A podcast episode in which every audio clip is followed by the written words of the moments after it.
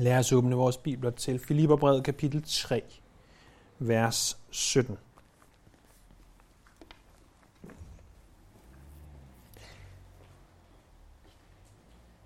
Jesus, han var ikke unik.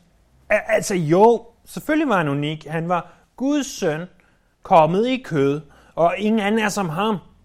Og om det øh, bliver vi meget nemt enige. Men der var en anden måde, hvorpå han ikke var, var helt unik alligevel.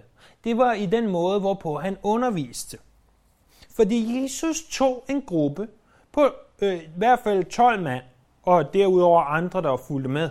Han tog dem under sine vinger, og han gjorde dem til sine disciple. Øh, de fulgte med ham rundt i Israel, og de lyttede til alt, hvad han sagde, men de så også, hvordan han levede. Hans liv blev en levende illustration, og både hans ord og hans handling underviste dem. Men det her var egentlig ikke voldsomt unikt for den tid, hvorpå Jesus levede. Det var nemlig rimelig almindeligt, at når man underviste, øh, så underviste man både i ord og i handling. Øh, det var så almindeligt, så Paulus indser, Øh, og øh, at han her vil kommentere på vigtigheden af at undervise både i ord og i handling. At leve både i ord og i handling. Vigtigheden i at have forbilleder i andre. Der eksisterer en stor far. En far, som har to poler. Som har to modsætninger. På den ene side, så er der de, som siger, at det er vores handlinger, der er de vigtigste. Øh, de vil typisk øh, citere Frans af Assisi, der sagde, prædik evangeliet om nødvendigt brug ord. De har misforstået, at Gud kommunikerer til os igennem sit ord, mere specifikt igennem Bibelen. Jeg tror ikke på, at det er en fare, som os, der her til stede, er udsat for. Så vil vi næppe øh, komme i en menighed som Calvary Chapel, hvor at en af vores hovedfokuser øh, øh, er at undervise ordet. Men bare lige for at opstrege det, så står der i Apostlenes Gerninger 18.11, at Paulus boede der, og det er Korinth, i halvandet år, og underviste om Guds ord iblandt dem. Det var ikke bare, at de så, hvordan Paulus levede. Han underviste Guds ord. Eller i Apostlenes Gerninger 6.2. De 12 sammenkaldte så hele discipleskaren og sagde, det er ikke rigtigt, at vi forsømmer Guds ord for at varetage tjenesten ved borgerne. Apostlene indså, at for dem var det vigtigt, at de skulle varetage tjenesten ved ordet, og vi ser også bønden, øh, frem for at de skulle gå og varetage tjenesten ved borgerne. Det var ikke fordi, de var for gode til at varetage tjenesten ved borgerne, men det var fordi, at der er en prioritet. En prioritet, nemlig at Guds ord er ganske, ganske nødvendigt, ligesom bønden er ganske, ganske nødvendigt. Tilbage i Romerbrevet kapitel 10, Øh, vers 14, står der sådan her. Hvordan skal de påkalde ham, som ikke er kommet til tro på? Og hvordan skal de tro på ham, som de ikke har hørt om? Og hvordan skal de høre, uden at nogen prædiker? Og hvordan skal nogen prædike uden at være udsendt? Som der står skrevet, hvor herligt lyder fodtrinene af dem, der bringer godt budskab.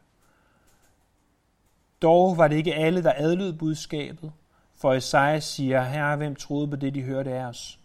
Troen kommer altså af det, der høres, og det, der høres, kommer i kraft af Kristi ord.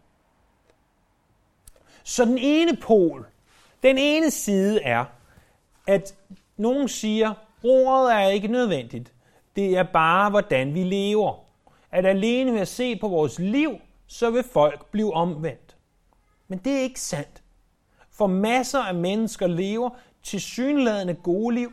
Og hvis vi ikke fortæller dem om synd, dom og frelse, og om Jesu Kristi kors og noget, så ved de ikke, hvor det er, de skal vende sig til. De ved måske nok, at der er en Gud, men de ved ikke, hvordan de kommer i forbindelse med den Gud.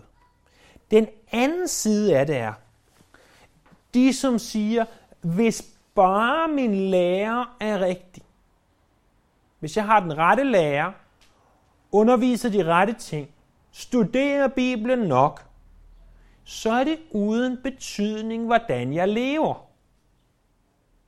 Det er en far, som jeg ser øh, langt mere potentiel i en menighed som vores, end den anden far. Vi ved godt nødvendigheden og vigtigheden af at undervise og studere Guds ord. Men kender vi også til vigtigheden af at efterleve det, som Guds ord siger? Det er det, som Jakob han kommenterer på i sit korte, men mægtige brev. Hvis man føler, at man har styr på det kristne liv, så læs Jakobs brev og indse, at der er masser, vi ikke gør, som vi skal. Han siger i kapitel 1, vers 22, Vær ordets gører, ikke blot dets hører, ellers bedrager I jer selv. Og i 2.14, Hvad nytter det, mine brødre, hvis et menneske siger, at han har tro, men ikke har gerninger? Kan den tro, altså den form for tro, måske frelse ham? Og Hebræerbreds forfatter skriver i kapitel 13, vers 7, Tænk på jeres ledere, som har talt Guds ord til jer, betragt udfaldet af deres livsløb og efterlign deres tro. Og det er netop det, som Paulus her i Filipperbrevet kapitel 3, vers 17 vil frem til. Han vil sige, prøv at høre, nogen har talt Guds ord til jer, blandt andet mig. Se, hvordan de lever, og efterlign deres tro. Prøv at se, hvad der står i vers 17. Efterlign mig, brødre, og se hen til dem, der lever efter det forbillede, I har i os. Teksten består egentlig af to dele. For det første, efterlign mig, brødre. Og den anden halvdel, og se hen til dem, der har det forbillede, I har i os. Lad os se på de her to udsagn. Efterlign mig, brødre, og se hen til dem, der har lever efter det forbillede, de har i os. Lad os se på detaljerne i det her. Og når vi har gjort det, så lad os se på, hvad de detaljer sat sammen betyder for os i dag. Det, det bliver kun det her ene vers, vi ser på i dag. For det første, efterlign mig, brødre. Menigheden i Filippi var kaldet til at efterligne. Det græske ord for at efterligne kommer ud af det ord, vi i dag oversætter til mimik.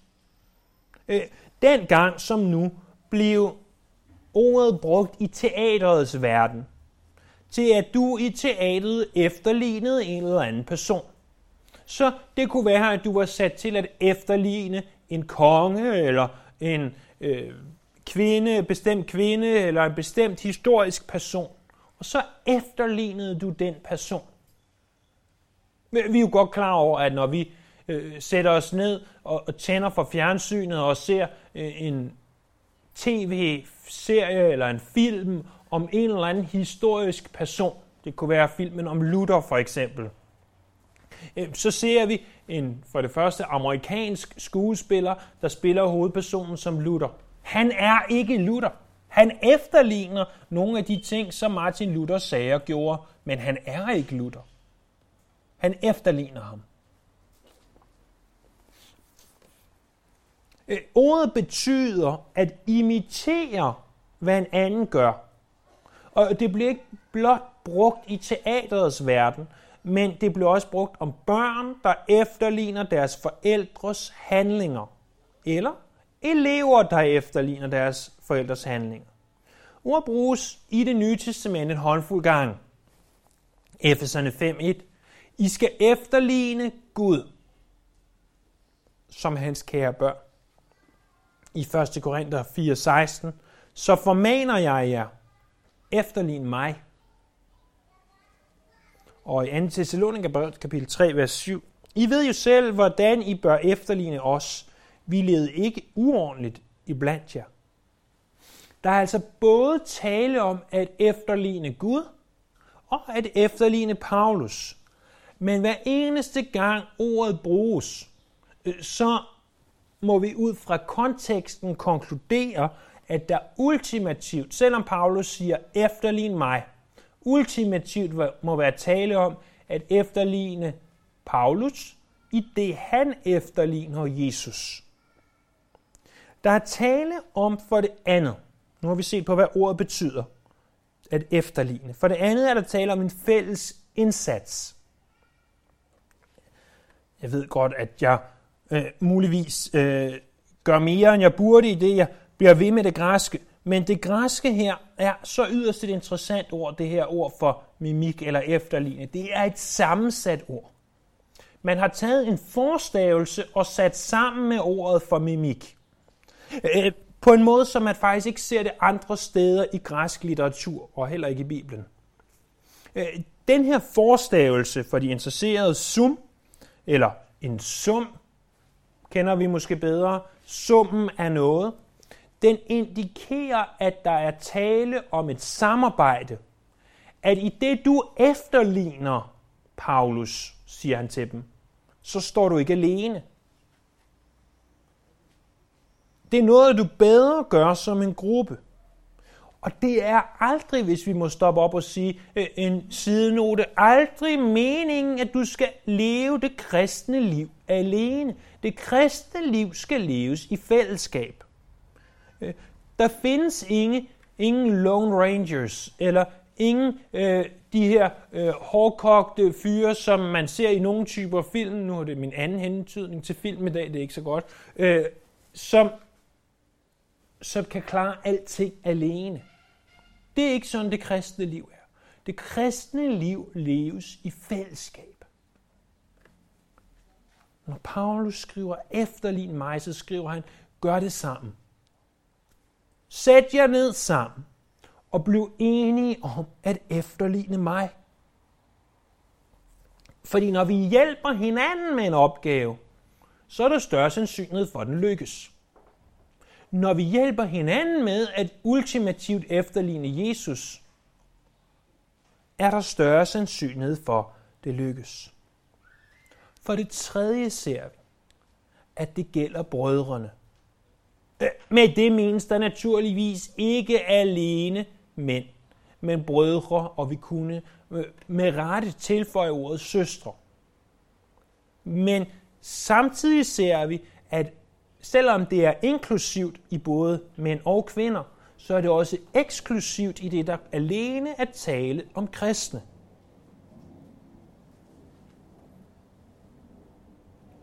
Det nytter ikke noget at forsøge at leve som en kristen, hvis du ikke er en kristen.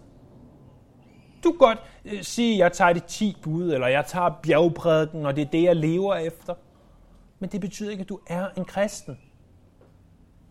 Bare fordi, at du flytter ind i en garage, bliver du heller ikke til en bil af den årsag.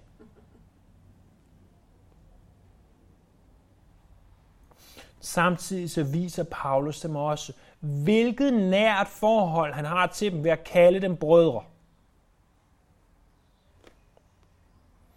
Og for det fjerde og sidste i den første halvdel her, efterlign mig brødre, så er der tale om en igangværende proces. Det er ikke noget, at de skal begynde på i morgen. Det er noget, de allerede gør i dag. Hvis du påberåber dig, at du er en kristen, så ultimativt er dit mål at efterligne Jesus. Og det er noget, du skal fortsætte med. Og samtidig er der ikke tale om et godt forslag. Der er tale om fra Paulus et påbud. Noget, som han siger, det her, venner, brødre, det kræver jeg af jer. Den anden halvdel af sætningen, det er at se hen til dem, der lever efter det forbillede, I har i os.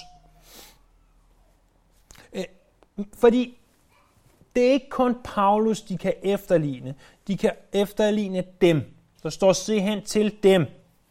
Fordi vi tænker rimelig naturligt, eller jeg gør i hvert fald. Altså, for Paulus at sige, efterlign mig, brødre, det er sådan relativt opblæst, hva'? Men han understreger, at jeg er ikke det eneste eksempel, Der er skille eksempler. Og når I kigger ud over det kristne landskab, siger han, så må I bruge jeres observationsevner. Se hen til dem. Ordet se betyder at observere grundigt. Hvis I husker tilbage til vores første tid i Filipperbrevet, så lå Filippi på det, der hed den ignatiske vej. Den ignatiske vej var den hovedvej, der forbandt øst med vest. Og Filippi var et af de stop, der var på den vej. Og det betyder, at masser og masser af mennesker rejste igennem Filippi. Og det betyder også, at en del kristne efterhånden kom igennem Filippi. Og Paulus sagde, det du møder en anden kristen, så observer det menneske. For at se, om der er noget, du kan lære igennem ham eller hende. For at se, om der er punkter, hvor i det her menneske kunne være et godt forbillede for dig. Se hen til dem, der lever efter det forbillede. Det ord leve er et ord, som man i den hebraiske tankegang brugte øh, ganske meget. Øh, når der i, øh, i, på hebraisk står lever, så vil det oftest være en, der vandrer. En, der er på en vandring igennem livet. Og det har man taget til sig her i det nye testamente og sagt, at der er tale om en vandring. Og hvem af os kan ikke forstå det billede, at livet er som en vandring derude af, og på den her vandring, der er det vores daglige valg, der afgør, om vi går rigtigt eller forkert. Og om vi går den rette eller den forkerte vej. Og når vi ser på andre, så må vi se på, hvad for nogle valg tager de? Hvor går de hen? Lever de efter noget? Og han siger, at de her mennesker, de lever efter det forbillede, I har i os. Så de her omvandrende, de tog også Paulus og brugte som forbillede. Og de så hen til Paulus og sagde, vi ønsker efterligne Paulus. Ikke fordi Paulus er, for at sige det på moderne dansk, en opblæst nar, men fordi at vi kan se, at Paulus lever det kristne liv. Og hvis de efterligner mig, så kan I efterligne dem, eller I kan efterligne mig direkte. Jeg er for dem, siger han, et forbillede, en type, et, et, en model. Øh, noget, som når man trykker to genstande imod hinanden, så efterlader det et mærke. Vi kender det måske i hvert fald fra min hverdag bedst som et stempel. At når jeg tager et stempel og trykker det ned, så efterlader det et mærke på papiret. Paulus siger, du skal være et stempel. Når, når dit liv trykker sig op imod en andens, efterlader du så et mærke på den persons liv.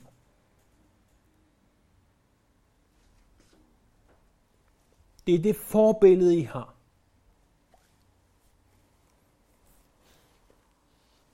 Og han siger, det er ikke bare et forbillede, I har i mig. Prøv at se de sidste fire år. I har i os. Ikke bare mig Paulus, men måske mig Paulus og Timotius og Epaphroditus og andre kristne, som vi kan have et forbillede i. Så siger du så, det er meget godt alt sammen, men hvad betyder det her? Jeg har i hvert fald to ting, som det betyder for dig og mig. Det betyder for det første, at vi har behov for eksempler i vores liv. Prøv at tænke cirka 2000 år tilbage. Du er i Filippi. Du har aldrig hørt om Jesus før. Og så kommer der en mand til dig og siger, nu skal I høre, for 30 år siden i Israel, boede der en mand, der hed Jesus. Han var Guds søn. Han gjorde mirakler. Han blev korsfæstet. Og så langt var du med, mirakler, måske lidt mærkeligt, men alligevel. Men ved du hvad, han blev ikke, forblev ikke korsfæstet. Tre dage senere opstod han fra de døde. Man kan næsten se folk sådan, nå, okay, det kan jo ikke lade sig gøre. Og det de så kommer til tro på det og siger, Nå, jamen det, når du siger det, og du selv har set det, så må det jo være rigtigt, og de begynder at tro på det. Hvad er en kristen? Du, du siger, du er kristen, men hvad er en kristen? Og det var jo ikke sådan, at Paulus bare kunne sige, det kan du læse om i mine breve til romerne og korinterne og galaterne og efeserne og så videre. Det, det, det var ikke sådan, at han kunne stikke det med en kopi af det nye testamente. Og sige, det her, det er en kristen.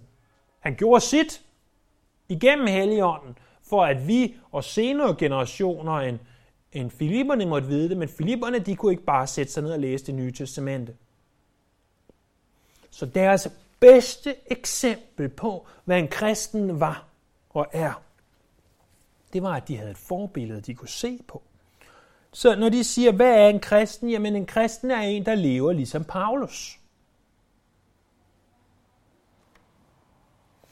Paulus har, siger ikke, at han er perfekt eller fuldkommen. Vi må ikke glemme, at han i vers 12 sagde ikke, at jeg allerede har grebet det, eller allerede er blevet fuldkommen, men jeg jager efter det. Det er den type mand, han er.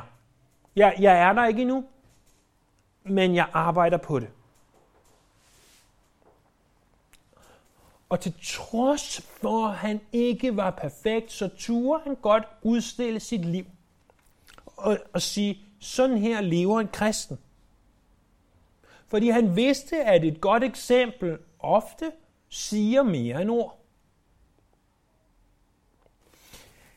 Jeg tror, at hver af os har, nej, jeg ikke tror, jeg ved, at hver af os har behov for kristne, vi kan se op til. Ikke for at tilbede dem. Ikke for at øh, gøre dem til afguder, eller øh, Øh, som man i den katolske kirke fejlagtigt gør til helgener. På ingen tilnærmelsesvis måde. Men vi har behov for forbilleder, for at sige, hvordan lever en kristen. Og hvis du ikke har mennesker som og kristne, som du kan se op til og lære fra, så vil jeg anbefale dig, at du får det. Øh, det kan være øh, levende mennesker her, og det kan også til nøds være mennesker, vi læser om i biografier og så videre, hvis, hvis du øh, ikke lige har nogen, som, som du lige kan sige, den person vil jeg godt efterligne. Det er bedst, vil jeg sige, hvis de er levende, og du kan spørge dem, stille dem spørgsmål, og du kan se deres liv til hverdag. Det er den første ting. Den anden ting er knap så behagelig.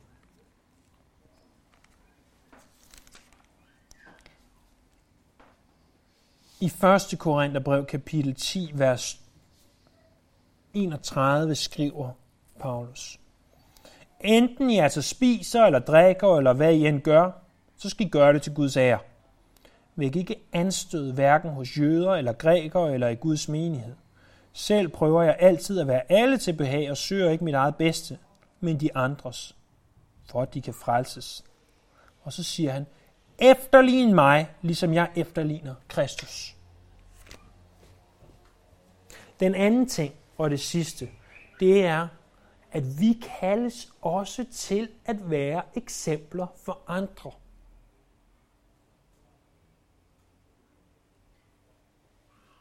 Og Paulus siger, jeg ønsker ikke at støde nogen. Og I skal leve efter det eksempel. Vi bliver nødt til at overveje, hvem vi omgås, hvis vi vil være eksempler for andre. Øh, ordsprogenes bog 13, vers 20 står der, plej omgang med vise, så bliver du vis. Den, der omgås tåber, går det ild. Det betyder noget, hvem du hænger ud med. Hvem du bruger din tid sammen med. Hvordan du bruger din tid. Det var Donald Gray Barnhouse, en prædikant i det 19. århundrede, eller 20. århundrede hedder det vel, øh, som, som var en eminent bibellærer. Og han gjorde noget, der ikke havde været gjort voldsomt meget før. Han fik sin undervisning på radio. Og det gjorde altså, at han blev rimelig kendt i hele USA. Øhm, og hvordan de vidste, hvordan han så ud, det ved jeg ikke, men de må have set billeder af ham. Og han sidder ombord på et tog på et tidspunkt med sin bibel. Og, og læser i sin bibel. Og øhm, kører i toget, og så sidder der en anden mand, der læser sin avis, og så siger han til Donald Gray Barnhouse, Åh, oh, herre Barnhouse, bare jeg kendte Bibelen lige så godt som dig. Bare at, at, at jeg kunne citere Bibelen lige så godt som du kan. Hvor til Barnhouse svarer ham, måske hvis du stoppet med at læse avisen, og i stedet for læse i din Bibel, så kunne det være, at du nåede dig til. Og det kan vi tage som et eksempel på masser af ting i vores liv. At hvis du vil være et forbillede for andre, så handler det jo ikke bare om, om du bruger din tid på at læse Bibelen i stedet for avisen, men det handler også om, hvem du omgås, hvad du gør, hvad du bruger din tid på, hvordan du reagerer i bestemte situationer. Og det betyder, at hver morgen, når du vågner, så bliver du nødt til at lægge dit liv i Guds hænder og sige, Gud, den her dag er din. Om jeg dog måtte være et eksempel for andre.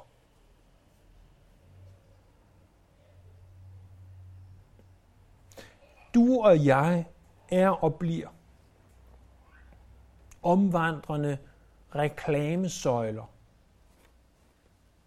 for Jesus. Det, det er ikke ment på nogen popsmart måde. Det, det er ment i den aller alvorligste betydning.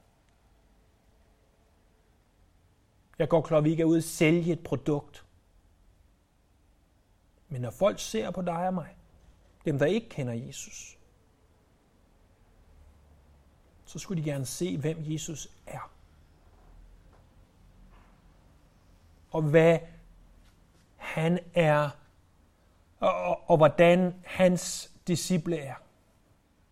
Men det er ikke bare i forhold til dem, der ikke kender Jesus, at du kan blive et eksempel. Det er også i forhold til dem, der gør. Dem, der er yngre i troen end dig.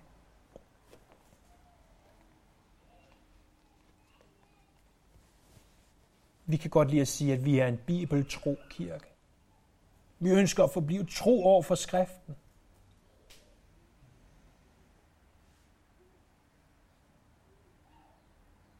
Hvis vi godt kunne tænke os, at andre kristne bliver det, vi så flot kalder bibeltro kristne. Når de ser på vores liv, på den måde, hvorpå vi lever, vil de så have lyst til at blive mere som os? Eller mindre som os? Det er ikke fordi, jeg siger, at vi har fundet den eneste vej. Men vi må da tro på, at det vi selv gør er rigtigt, ellers hvorfor gør vi det så? Og vi er nødt til at lade det påvirke vores liv.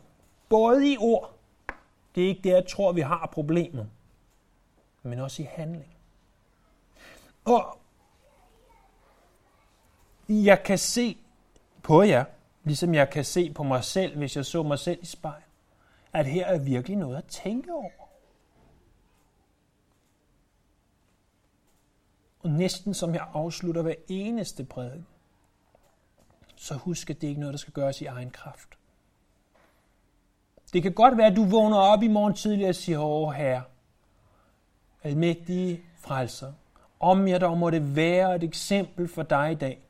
Både for de, der ikke kender dig, men også for de, der kender dig, og som kan kende dig bedre. Men du kan altid tilføje i din kraft her. Jeg kan ikke i mig selv, men jeg kan i dig. Men du skal være villig. Hvis du ikke er villig, så sker der ikke noget. Så sker forvandling ikke bare, for Gud vil ikke overtræde din egen frie vilje. Han ønsker at arbejde i dig, men han ønsker også, at du skal lade ham arbejde i dig. Efterlign mig, brødre, og se hen til dem, der lever efter det forbillede, I har i os. Lad os have eksempler i det kristne liv, og måske endnu vigtigere, lad os være eksempler på, hvad det kristne liv er. Lad os bede.